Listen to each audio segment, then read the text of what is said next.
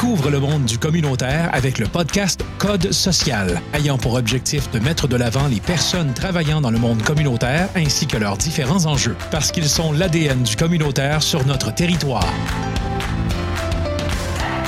Bienvenue à toutes et à tous sur le podcast Code social, propulsé par la Corporation de développement communautaire du Témiscamingue. Mon nom est Cédric Degbo, je suis agent de développement et de communication à la CDC du Témiscamingue. Et j'ai l'immense plaisir aujourd'hui d'animer pour vous ce numéro de podcast communautaire qui portera sur la santé mentale des jeunes, notamment au Témiscamingue. Pour en parler, je serai avec Mathilde Manta, agente de développement et superviseur à la Maison des jeunes du Témiscamingue. Bonjour Mathilde. Bonjour Cédric. Merci d'avoir accepté mon invitation. Ça me fait plaisir. peux-tu, peux-tu te présenter de vive voix aux, aux personnes qui nous écoutent, s'il te plaît? Oui, ben rapidement, c'est ça. J'entends ma quatrième année à la Maison des jeunes. Euh, donc moi, en fait, ce que je fais, c'est beaucoup de la présence dans les locaux pour accompagner l'équipe d'animation, puis aussi être en contact avec les jeunes parce que j'ai le volet agent de développement euh, dans mon mandat. Donc pour que les projets, euh, en fait, que je développe soient en cohérence avec les besoins et les intérêts des jeunes, je vais dans les locaux, en fait, pour les connaître et avoir un lien avec eux. Donc, c'est ça. Mon objectif, c'est d'être en lien avec euh, les jeunes, euh, d'accompagner l'équipe d'animation, puis euh, de développer des projets qui sont en, concordance avec les besoins, les intérêts de nos jeunes qui fréquentent la Maison des jeunes. Excellent. Je sais que l'équipe de la Maison des jeunes, justement, tient vraiment à cœur les causes de, de, la jeunesse et contribue beaucoup à son bien-être sur notre territoire. Peux-tu nous expliquer en quoi consistent concrètement les missions principales de la Maison des jeunes, notamment du Témiscamingue?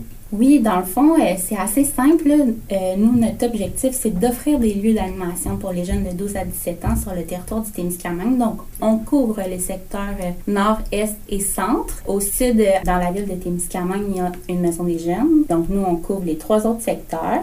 nos locaux sont dans les villages où il y a les écoles secondaires. Comme ça, les jeunes, après l'école, ben, ils peuvent s'en venir directement à pied dans nos locaux. On couvre un vaste territoire au Témiscamingue, on sait, au communautaire. Donc, c'est ça.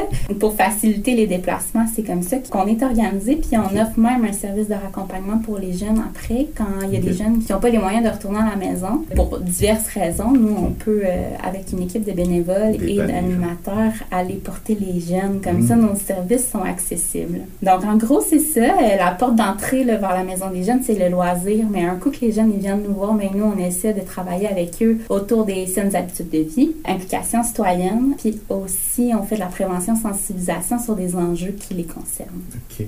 Ah ben super, un service à 360 degrés donc finalement pour le, du, du Témiscamingue. Et justement aujourd'hui on va en parler, on va parler d'un en particulier, euh, de la santé mentale des jeunes. Y a-t-il aujourd'hui des, des, chiffres concernant la santé mentale des jeunes au, au Témiscamingue ou sinon au Québec? Oui, au Témiscamingue, il y a une, une genre d'étude qui est en cours. En fait, il y a les jeunes des trois, des quatre écoles secondaires qui ont été sondées là, via un projet du chantier ado. Euh, les données sont pas encore publiques, mais bientôt on aura un portrait plus spécifique à notre territoire par contre, pour l'instant, on peut s'appuyer quand même sur des données qui ont été récoltées à l'échelle du Québec, euh, notamment par l'Université de Sherbrooke qui, en pleine pandémie, se sont penchés sur euh, la question de la santé mentale des jeunes. C'est sûr que les données peuvent être biaisées parce qu'ils ont été quand même prises dans un moment un peu assez critique.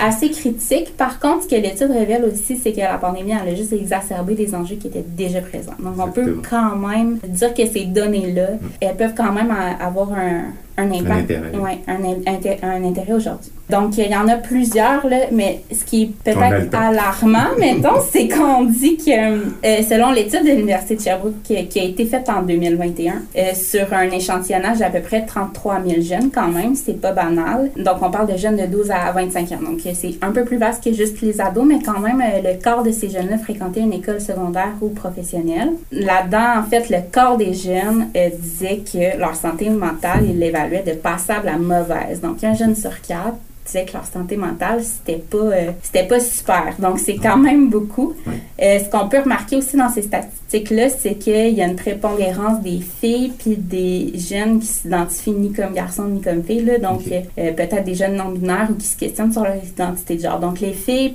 et les autres, dans le fond, sont surreprésentés, en fait, dans les jeunes qui ont des problèmes de santé mentale. Puis, il y a aussi le quart de ces jeunes-là qui, dans les deux semaines qui ont précédé l'enquête, ont dénoté avoir eu des idées noires. Donc, oh, wow, quand même C'est beaucoup. C'est sûr qu'on était en pleine pandémie, mais on peut dire quand même qu'en 2021, la santé mentale des jeunes n'était pas super. Donc, on peut, je pense qu'on est quand même juste deux ans plus tard. Je pense qu'il y a encore euh, des, des, répercussions de ça. Donc, on travaille encore avec des jeunes qui, qui dénotent avoir une santé mentale quand même fragile. Quand on parle de santé mentale chez les jeunes, dans le fond, on s'intéresse à leur relation avec eux-mêmes, donc l'estime de soi, mm. avec euh, les autres, donc leur famille, les amis, et euh, puis à leur environnement, donc l'école, leurs activités. Euh, c'est pas nécessairement des troubles de santé mentale qui, qui sont diagnostiqués, c'est vraiment un état général qui constate. Merci Mathilde pour toutes ces belles données. Enfin, pas belles, mais intéressantes données. De votre expérience à la Maison des Jeunes, quels sont les principaux défis et, pressions psychosociales auxquelles sont confrontés les jeunes aujourd'hui euh, sur notre territoire? Oui, ben, il y en a plusieurs nous, on est quand même dans un contexte où les jeunes sont amenés à se confier beaucoup à nous parce que l'animateur ou l'équipe de travail, on développe un lien d'adulte significatif auprès des jeunes. On, a quand même un peu un, un, pouls par rapport à ce qu'ils nous disent, mais aussi des choses qu'on observe, nous, comme adultes. On observe que les enjeux au niveau de l'image corporelle chez les jeunes, c'est un immense facteur euh, de stress ou, ou de mal-être ou, de, ou en tout cas d'impact sur euh, l'estime de soi. J'ai pas les données exactes sur qu'est-ce qui peut causer ça, mais nous, on observe que peut-être que les réseaux sociaux, les, tout ce qui est pression par rapport à avoir des corps qui, hmm. qui correspondent aux standards de beauté, c'est énormément présent, puis ça a un impact sur leur santé mentale parce que ça a un impact, comme on disait tantôt, sur leur estime d'eux-mêmes. Il y a des enjeux aussi par rapport à la conciliation travail-études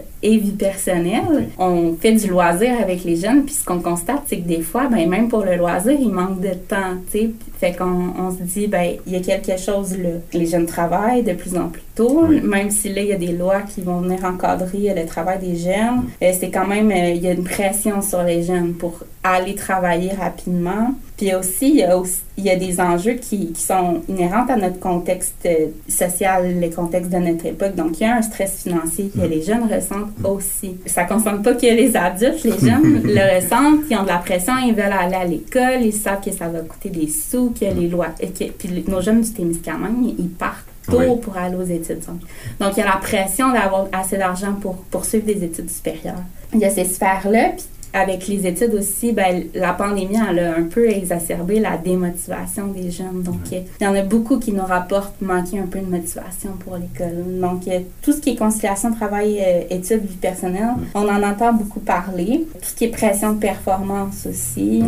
Là, c'est aussi un peu euh, par rapport au contexte euh, social, mais tout ce qui est anxiété par rapport à l'environnement. Donc, on peut parler d'éco-anxiété.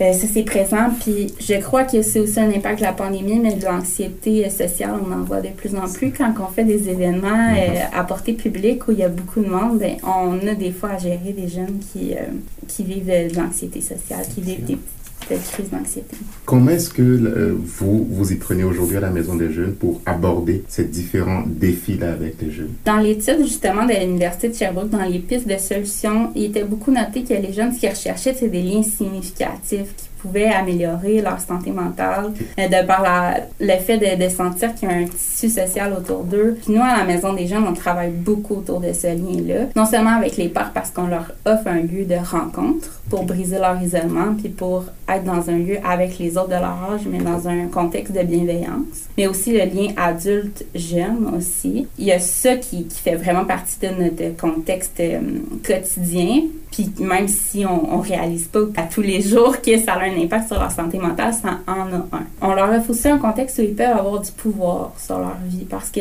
les maisons des jeunes, c'est vraiment des lieux par et pour les jeunes. Euh, il y a des comités jeunes où ils peuvent s'exprimer sur comment ils veulent que leur maison des jeunes soit, qu'est-ce qu'ils veulent faire comme activité. Et euh, puis il y, a même des jeunes sur notre conseil d'administration. Donc on a des lieux où ils peuvent reprendre du pouvoir dans, euh, sur leur vie. Puis ça, ça a un impact sur aussi leur estime d'eux sur leur sentiment d'engagement dans leur communauté. Donc, ça a des impacts sur, euh, sur leur santé mentale. Puis encore une fois, c'est quelque chose qui est vraiment propre à notre fonctionnement. Puis c'est pas un effort supplémentaire, mais on constate quand même que ça a des bienfaits sur leur santé mentale. Euh, sinon, on y va parfois justement avec des choses plus spécifiques. Quand on observe des enjeux ou quand les jeunes nous communiquent des enjeux, on peut faire des activités d'information, de sensibilisation, de prévention pour aller intervenir directement sur des facteurs qui sont observables. Donc, en gros, c'est ça, mais on s'adapte toujours aux jeunes qu'on a puis aux enjeux qu'eux, ils vivent. Donc, euh, voilà. C'est plein de challenges, hein, finalement, pour aborder ces différents défis-là que les jeunes rencontrent sur notre territoire. Est-ce que tu voudrais, est-ce qu'il y a des difficultés que, que vous rencontrez lors de, de vos différentes missions? Oui, c'est certain. Sais, tantôt, on parlait que les jeunes euh, ont de moins en moins de temps puis ils, ressentent beaucoup de pression. Donc, euh, c'est ça, le, défi de, continuer de les rejoindre puis de s'adapter dans nos horaires, dans les façons dont, dont on, on, propose nos activités pour que, pour que ça correspondent à leurs besoins puis que ça, ça puisse euh, fitter dans leurs horaires, comme on peut dire, parce qu'ils sont occupés, nos jeunes. Et donc, ça, c'est sûr que c'est un enjeu de les rejoindre, mais quand même, on a un beau taux de participation à nos activités. Donc, euh, ça, c'est un enjeu qu'on peut euh, qu'on peut vivre. Sinon, ben c'est sûr que nous on est des généralistes, donc il y a l'enjeu de toujours se, se, tenir au, courant des, de, de, ce que les jeunes vivent, de se former en continu dans le fond parce que ça évolue vite les enjeux des adolescents. Euh, des fois les adultes on est quelques pas en arrière donc c'est vraiment important d'être à l'écoute de ce qu'ils vivent puis de nous comme adultes aller chercher les ressources pour pouvoir les aider. Donc ça c'est un enjeu de toujours se tenir à l'affût de des nouvelles tendances, de des nouveaux enjeux, de c'est ça puis ça ça nécessite énormément d'écoute, de bienveillance, euh, d'être présent pour eux. En travaillant avec euh, les jeunes, j'imagine que vous avez quand même vu beaucoup de jeunes normaux, mais aussi beaucoup de jeunes qui, qui, qui ont de l'anxiété ou en tout cas qui ont des problématiques de, de, de santé mentale. Est-ce que, sans vouloir rentrer dans, dans, quelque chose de trop pathologique ou trop poussé en termes d'expertise, est-ce qu'il y a des patterns que vous avez pu identifier en termes de symptômes que les, les jeunes présentent quand ils ont des problématiques de santé mentale? Bien, ce qui n'est pas évident, c'est que les études montrent qu'il y a à peu près 75% des jeunes qui vivent des symptômes de dépression qui n'osent pas parler de leur détresse euh, ah, par peur d'être jugés, rejetés.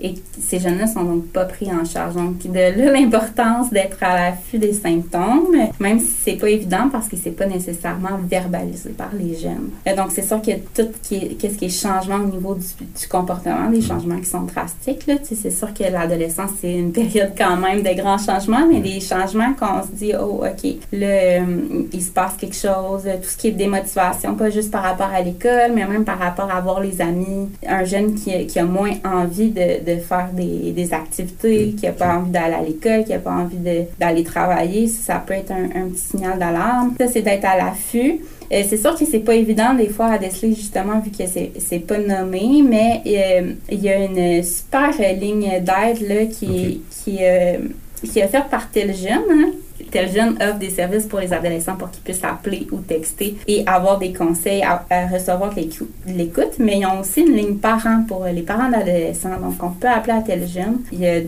l'information sur leur site web qui est super pertinente. Puis, ils sont vraiment spécialisés, eux, dans la demande d'aide des adolescents. Donc, ils ont vraiment des, euh, des belles ressources, autant sur leur ligne d'écoute que sur leur site web. Et leur site web, c'est vraiment téléjeune.com euh, oui, c'est sur tel jeune. Ils ont leur, euh, il y a la partie pour les jeunes, puis il y a une partie, qui s'adresse aux parents. Excellent. Merci pour cette belle ressource-là. Comment la Maison des Jeunes contribue-t-elle à promouvoir la santé mentale des jeunes? Est-ce que tu peux nous partager des histoires de, de, de, réussite ou des initiatives spéciales que vous avez mises en place pour soutenir le bien-être mental des jeunes de notre territoire? Oui, ben j'aurais envie de dire que des fois, c'est simple, mais c'est juste des fois de s'intéresser à eux, ça fait toute la différence. Tu sais, des fois, les jeunes, ils rentrent à la maison des jeunes, puis on leur demande Hey, comment ça va aujourd'hui Des fois, on est les premiers à leur poser cette question-là dans leur journée. Tu sais, ça roule. Euh, ils arrivent à l'école, il y a plein de choses qui se passent. À la maison, des fois, ils partent de la maison, les parents sont partis travailler. Des fois, on est les premiers, même si c'est euh, vers 16 euh, heures à demander Hey, comment ça comment ça va ah, aujourd'hui? Fait que des fois, c'est juste ça, c'est juste de prendre le temps de s'intéresser à eux, puis prendre le temps, c'est important parce que c'est vrai qu'on a des vies qui vont vite. Mm. De prendre le temps de s'intéresser à eux, de les mettre au premier plan, de, de, les écouter, de les accompagner dans, dans, leur mise en action, dans la prise en charge autant de leur temps de loisir, autant de... Ben nous, c'est beaucoup la prise en charge de leur temps de loisir, mais euh, je pense que ça fait une différence. parfait. Merci Mathilde. Euh, comment les, les, jeunes peuvent-ils accéder au service de, ou, au soutien euh, offert par la, Maison des jeunes du, du Témiscamingue? En fait, ils peuvent euh, directement venir euh, nous voir mhm. euh, après l'école. sinon, la, meilleure façon peut-être, c'est de nous contacter avant, comme ça, ça brise un peu la glace. Et donc, on est sur les réseaux sociaux, TikTok, Instagram, mhm. Facebook.